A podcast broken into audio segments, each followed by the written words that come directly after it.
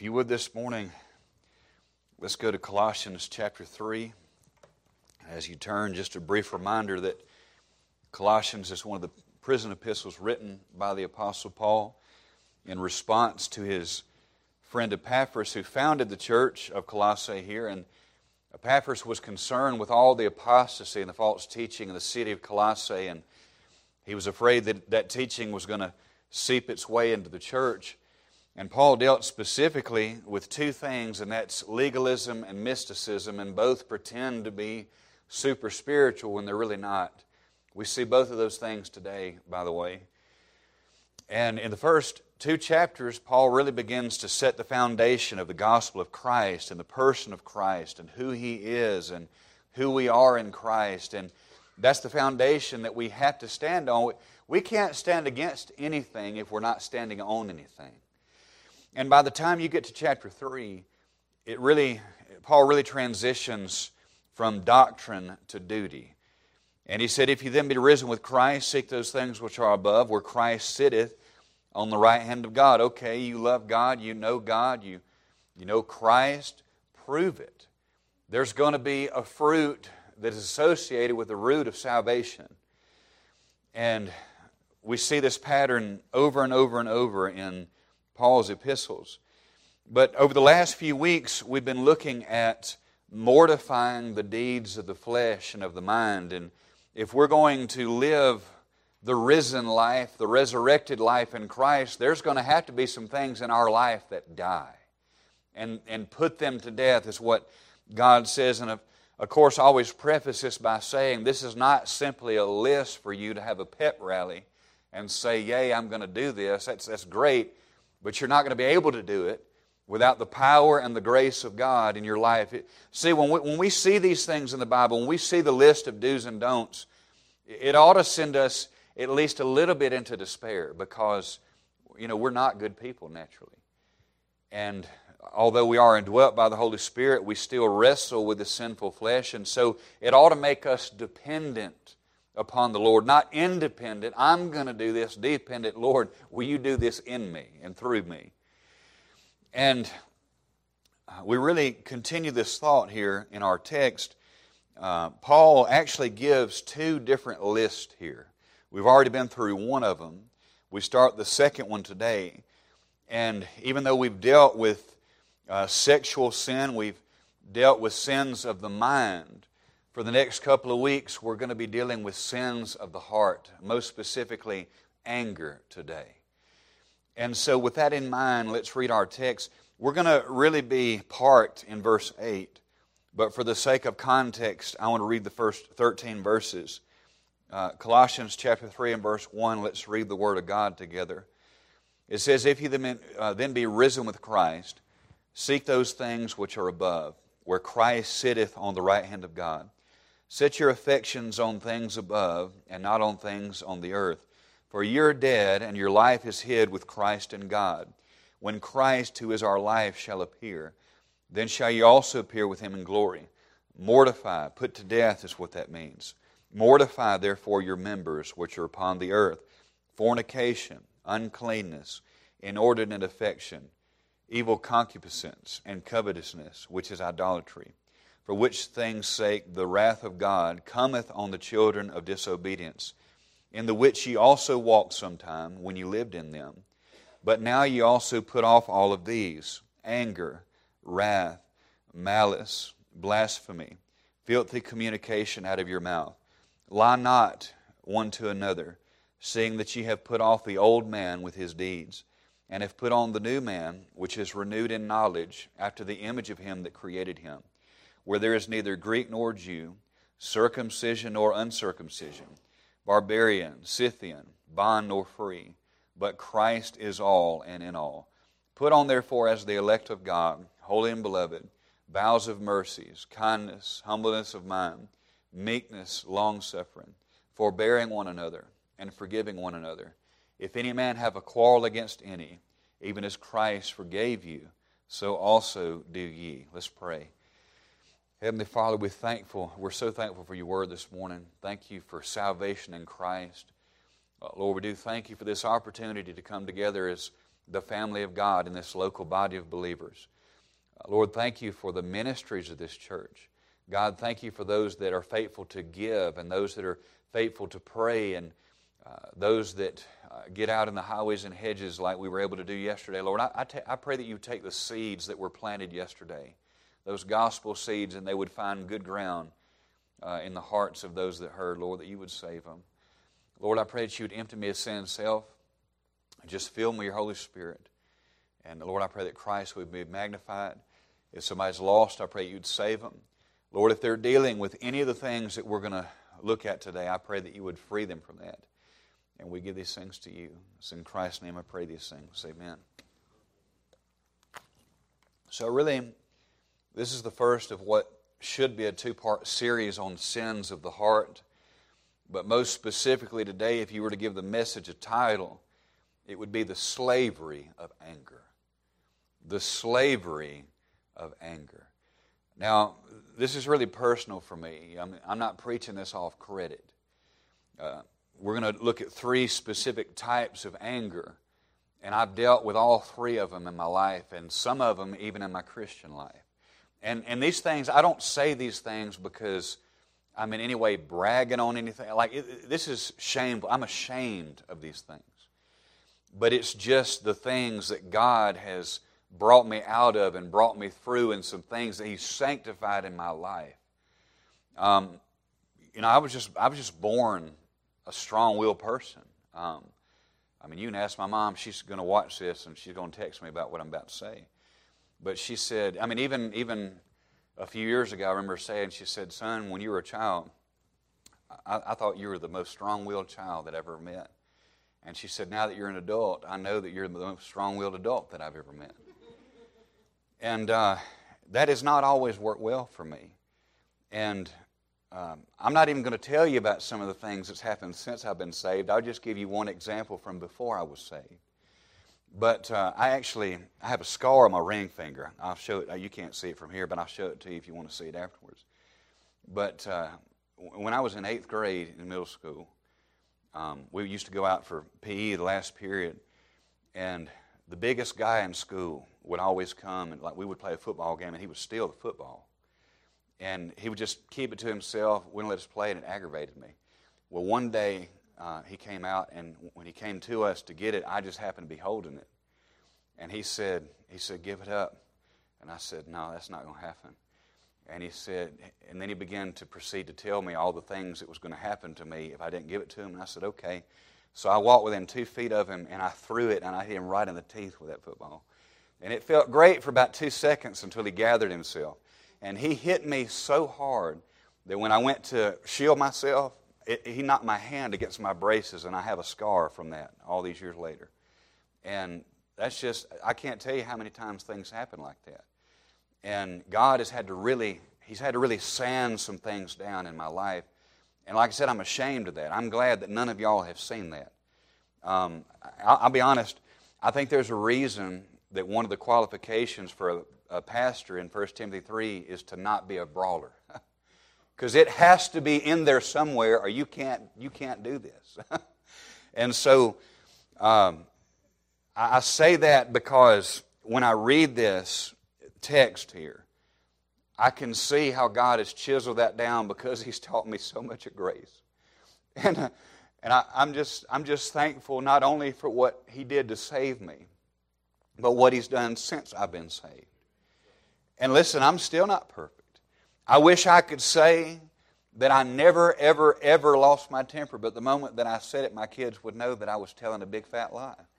But what I can say is, uh, rarely ever happens. And when it does, it's still not anything like what it used to be. And my kids are saying, oh my goodness, I can't even imagine what it used to be. But um, it really is, it has been an amazing transformation. Um, and so I, I want to, I said all that to say this that, that I'm not preaching this on credit this morning. And there's no doubt that there's somebody at the sound of my voice, whether it's here listening online, you're dealing with this or you have dealt with this. And, you know, angry, anger is a horrible slave master. I mean, it can control even Christians, you know, it, it's shocking to me, and I guess it shouldn't shock me, but I don't want you to miss this. Paul is warning Christians about this. And by the mere fact, and, and Colossae was a good church. By the mere fact he's warning Christians about this, it means that we're susceptible to it.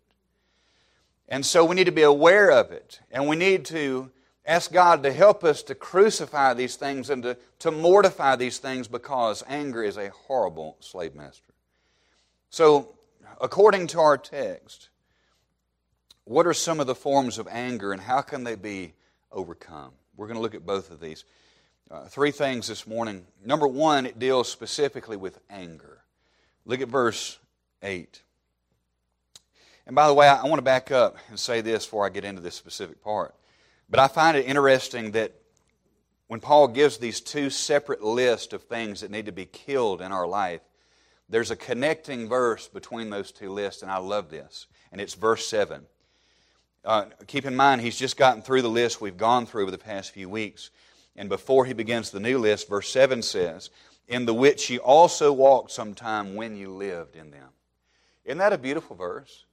He speaks of it in past tense as if these Christians have gotten victory over these things. It is possible to live in victory in Jesus Christ. Sin no longer has dominion over us. Isn't that a beautiful truth that it could be the past? Verse 8, he says, But now ye also put off all these things. And he begins with anger. Now, as I said, we're going to deal with three types of anger, and they're very similar, but there are some distinctions that need to be made. This word anger here um, is is a type of, of smoldering anger, if you will. Now, there is a type of righteous anger that is totally understandable and acceptable when it's handled in the right way, but that's not what we're talking about this morning.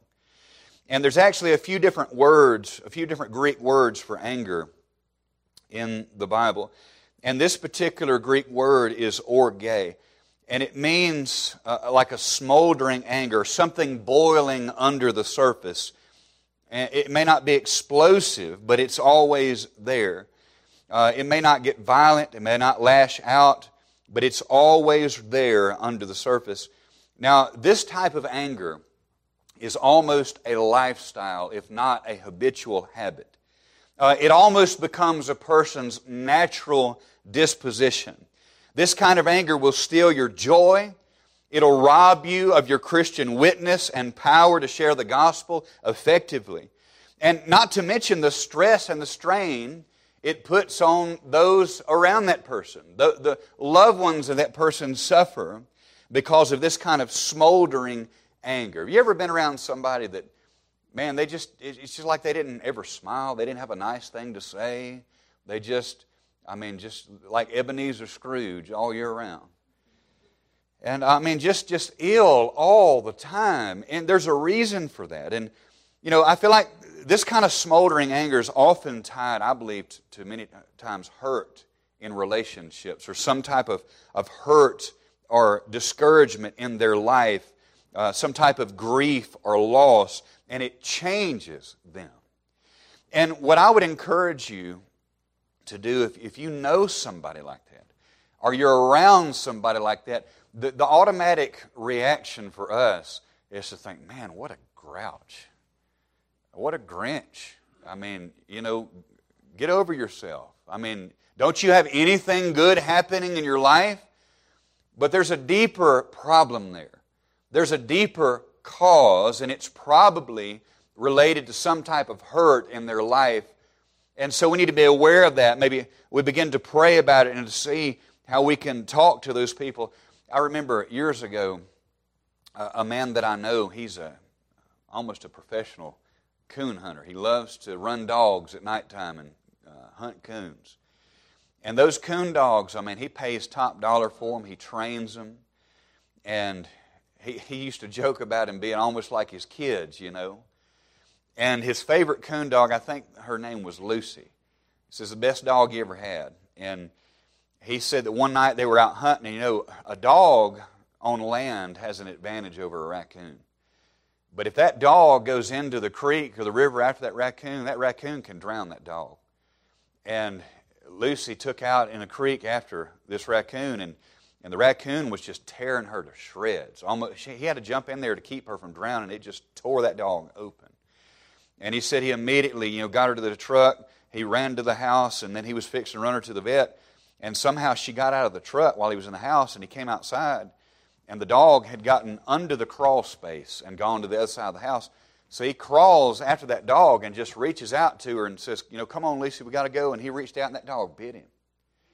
He said, he said that dog had never showed any kind of aggression toward him or his family or anybody. It was the most mild mannered dog he'd ever seen. And the moral to that story is people will do things they would never normally do when they're hurt.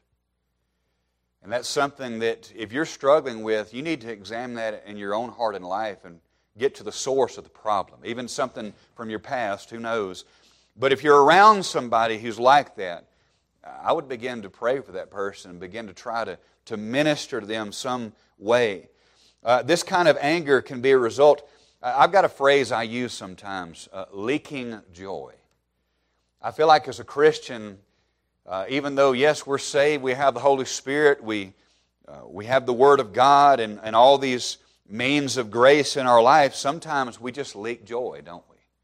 We get low on our joy. It's not that we don't have an inflow, it's just that somewhere there's a leak, there's an outflow. And so, in our own hearts and life, sometimes if we are struggling with anger or we're struggling uh, with a lack of joy or motivation, we need to ask ourselves and begin to ask God, where am I leaking my joy? I believe that anger is tied to that. But the beauty is that as Christians, we don't have to live this way. We just saw where he talked about these things as in past tense, but he goes on to say in the list we're dealing with, put off all these things, which means by the grace of God it can be done. Put them off, kill them, put them to death. This is what anger is, and we need to be aware of it. The second kind of anger we want to look at today is wrath. Not only anger, but wrath. Uh, again at verse 8. But now you also put off all these things anger, wrath.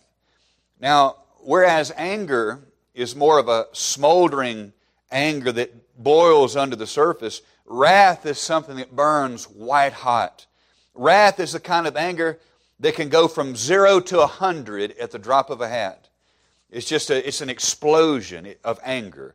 Wrath can be a violent anger but it's not necessarily premeditated or aimed. Uh, you've probably met certain people that uh, one minute they can be totally fine, and the next they just fly off the handle. That's what wrath is. It's a, it's a angry outburst, and at times it can even be violent. And certainly we've been around those people where we felt like we had to walk on eggshells, you know, always wondering if we were going to step on the landmine or not. Hopefully that's not you. Uh, but if it is, you need to repent. Can you? I mean, what a stress and a strain on a family that has to live in the same house with somebody like that. And I tell you, um, we're going to get even later in this chapter, and also in the book of Ephesians, uh, it talks about fathers not provoking their children to wrath. Now, what would provoke children to wrath? I'm not going to get ahead of myself because we're going to be preaching on these things. But you know, one of the things is that, you know, kids they're not always as vocal with their emotions as adults are. In other words, as adults, uh, to, in a child's mind, everything we do is amplified. And so, when it comes to angry outburst or derogatory language or cutting somebody down, the hurt is real, people. It, it, uh, it, sometimes hurts people and it does damage that sometimes we may not even recognize until years later.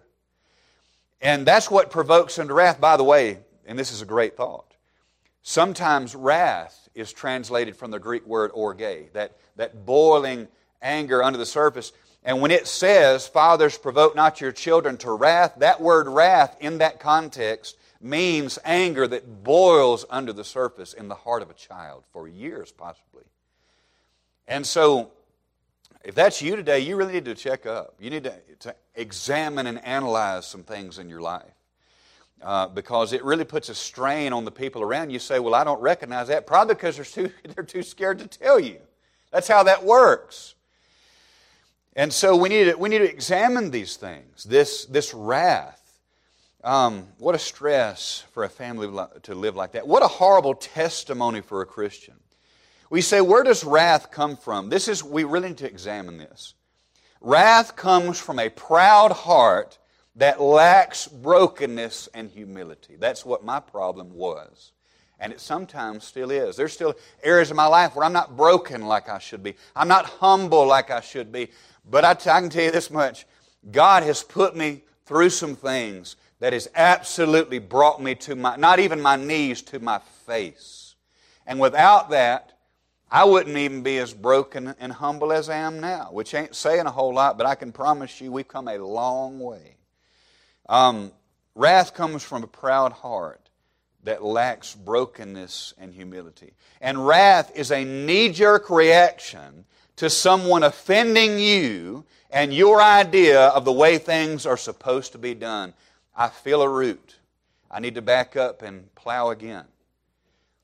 The wrath is a knee jerk reaction to somebody offending you or the way that you think things should be done. And you rush to defend that. Um, it's your way or the highway. And I'll be honest, there's some, there's some different aspects of society that has glorified this. Um, I think about even uh, like the Alabama football team and Coach Nick Saban. That guy is a dictator. You're going to do it his way, or you're going to be out of a job or out of a scholarship. I remember Alabama had some horrible coaches, real just loose, no discipline.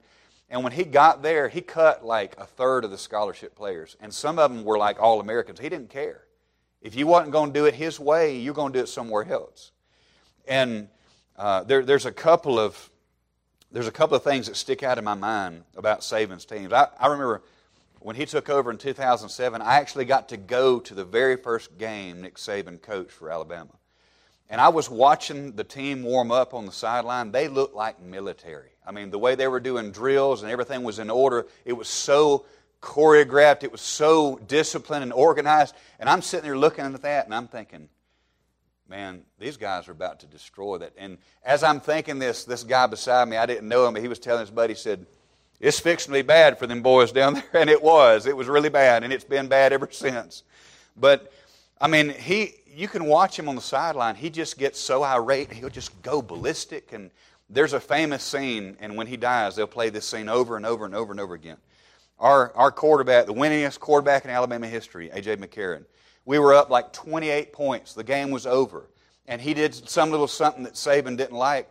And when A.J. McCarron came to the sideline, he got up in his ear hole like this and he whipped him on the backside like that. And there's also a scene, he coached uh, the pros for a few years at the Miami Dolphins, and he made a six foot eight, 350 pound lineman cry. Made him cry in practice. Go look it up. And we, we, we celebrate that. We say, man, yeah, he, what a good coach. He's winning ball games. But listen, friend, you're not a football coach. Your children is not your team. You're not, and we, you know, in the military, it has to be like that. Because you're trying to break people of their identity because if you give them orders in battle, they don't need to think about whether or not you're right or wrong. They just need to do it. But guess what? Your children, they're not your recruits. You're not a drill sergeant. Your wife is not your subordinate, even though we kind of touched on that this morning very carefully. But they're not, you're not a coach, you're a husband. Wives can be, they can do the same thing. They, hey, listen, women can get angry. Women can get wrathful, and they're pretty good at it sometimes. But listen, that, that's not the way that it's supposed to be. That's why, you know, as a pastor, I really do, I try not to get the whip out too much. I want you to do right because you want to do right. I want you to live for God because you want to live for God. I want your motivation to be a love for Him and not a fear of me. I don't believe in fear mongering like that. And so we, we need to understand these things. This is unacceptable behavior for fathers and husbands and wives and mothers and children and Christians. It's unacceptable. And it's unbecoming of Christ. Even when they beat him and spit in his face and lied about him and mocked him and cursed him and whipped him and nailed him to a cross. The Bible says when he was reviled, he reviled not again. One way to overcome wrath is to be more offended by your sin against God than by other people's offenses against you. By the grace of God, we need to put away wrath in our life. And sometimes that means maybe even apologizing to those that you've hurt. Not only repenting and confessing unto God, but even humbly apologizing to those who have been a victim to it. You want to see somebody change their heart towards you and their respect towards you uh, and the way they respond to you? Show some humble apologies. Show some change. Uh, show some contrition because it's not acceptable. By the grace of God, we need to put away wrath. And it, listen, if you ever get to a place where you recognize and realize uh, how much Christ has done for us and how, much, how patient He is with us, it'll make you more patient with other people. This brings me to my third point. We've looked at anger and wrath. Let's look lastly at malice. Look at verse 8 again. It said, But now you also put up all these things anger, wrath, and malice. Now, malice is anger with ill intent. Someone has hurt you, and now you want them to pay. You want them to suffer. And malice and vengeance go hand in hand. This is really important because malice is the motivation for vengeance. And what's interesting is is he condemns not only the action of vengeance but the motive of malice. God is concerned even with our heart and our motivations. And let me say this, there are some people that may hold on to malice their whole life and never act in vengeance. And it's still wrong and it's still destructive. Somebody has hurt me, and now I want them to pay. And sometimes, even to the point of, I don't even care if it's me that makes them suffer. Just as long as they suffer, somehow that's what I want. It's important to remember that even the desire to harm another is sin, even if it's never acted upon. Listen, what a, what a poison in the heart of a Christian.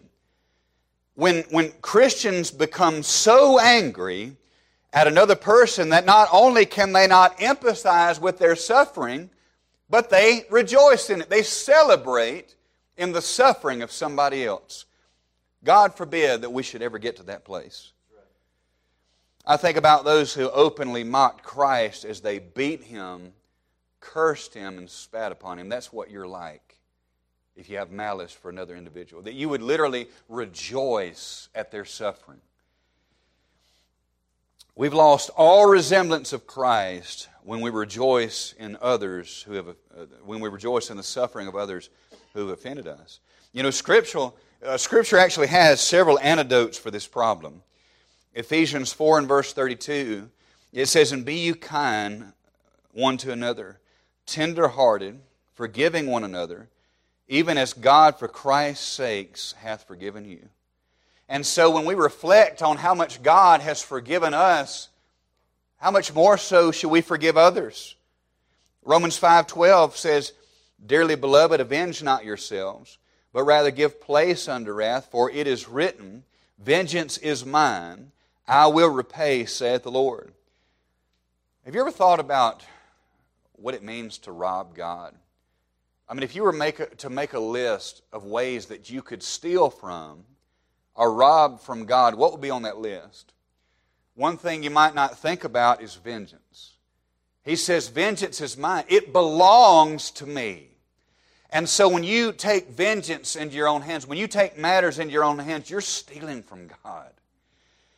You're stealing from God. And when we do that, when we exact vengeance on others, even in our mind, we have put ourselves in the place of God and have actually robbed God. Now, let me say this. If you really want to live a burdened life, if you, if you want to live with a weighed down life, try to take on the responsibility that only belongs to God. That's a good way to live a really burdened down, stressful life. Well, that, that person's done me wrong and they deserve to suffer. Who gets to decide that? You or God? Because I promise every one of us deserve to suffer for all eternity for what we did to God. And yet He's offered mercy and grace to us, and we ought to do the same thing because nobody's nailed us to a cross. By the way, we're not innocent either. And when we focus so much on the problems and the flaws and the sins of others, we've neglected to look in the mirror. It's not that other people don't have real sin. It's not that other people really haven't hurt us. It's just that we've offended God with our sin, and that's not even our focal point. Vengeance is not up to you, that's up to the judge of all the earth. And I want you to listen to this. If those people that have hurt you, the ones that you might have malice against, if those people that have hurt you are lost and they die without Christ, they're going to spend eternity in the lake of fire. And I don't know, the Bible's not clear about this. I don't know whether or not we're going to get to see the great white throne judgment when the lost are cast in the lake of fire for all eternity. I don't know that, but I promise you this. If you see that person hurled into the lake of fire and you hear them screaming, and you see the horror that awaits them for all eternity, in that moment you're going to feel sorry for. And all those petty things, or even all those uh, real things, because there is real hurt, all those things are going to seem petty in that moment. And you're probably going to be asking yourself, what did you do to give them the gospel? What did you do to be Christ to them? Or were you so caught up in your own agenda that it didn't matter? And by the way, if that person that's hurt you is saved, you're going to be neighbors in heaven for all eternity, so you might as well get along down here. Because God, in His sense of humor, just might make you share a duplex with Him for all eternity. I don't put it past Him now. Might just happen. The Lord commands us as Christians to put away anger, wrath, and malice. However, God doesn't usually just leave us with a negative command. He likes to give positive commands as well. We serve a God not just of don't, but of do. And even in this text, he doesn't just leave it like that. He, he doesn't just say, get rid of these things and don't do this. He's not just giving the finger wag, he gives the solution. And so the solution is this uh, going down to verse 10. It says, You have put on the new man, which is renewed in knowledge, after the image of him that created him, where there is neither Greek nor Jew, circumcision nor uncircumcision barbarian, Scythian, bond, nor free, but Christ is all and in all. Put on, therefore, as the elect of God, holy and beloved, bowels of mercies, kindness, humbleness of mind, meekness, long suffering, forbearing one another, and forgiving one another. If any man have a quarrel against any, even as Christ forgave you, so also do ye.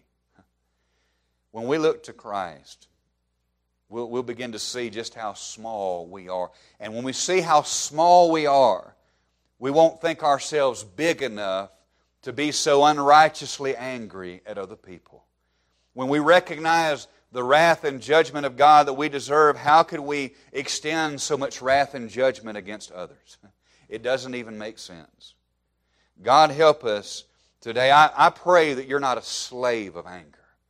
But if you are, you need to ask God to help you to crucify that. You need to make those things right with other people. You need to repent today. And, and let me say this, and I'll, I'll wrap up with this. Um, I'll just, because I like to give brain teasers, I'll ask it like this Do you think it's possible for somebody to legit control their anger? want you think about it for a minute. I'm going to say in the moment, it's a no for some people. But you can control your anger, and here's how. There's a lot of sin. We just talked about it uh, when we talked about sexual sin. Uh, you know, you, you can't always control the temptation, but you can control the opportunity.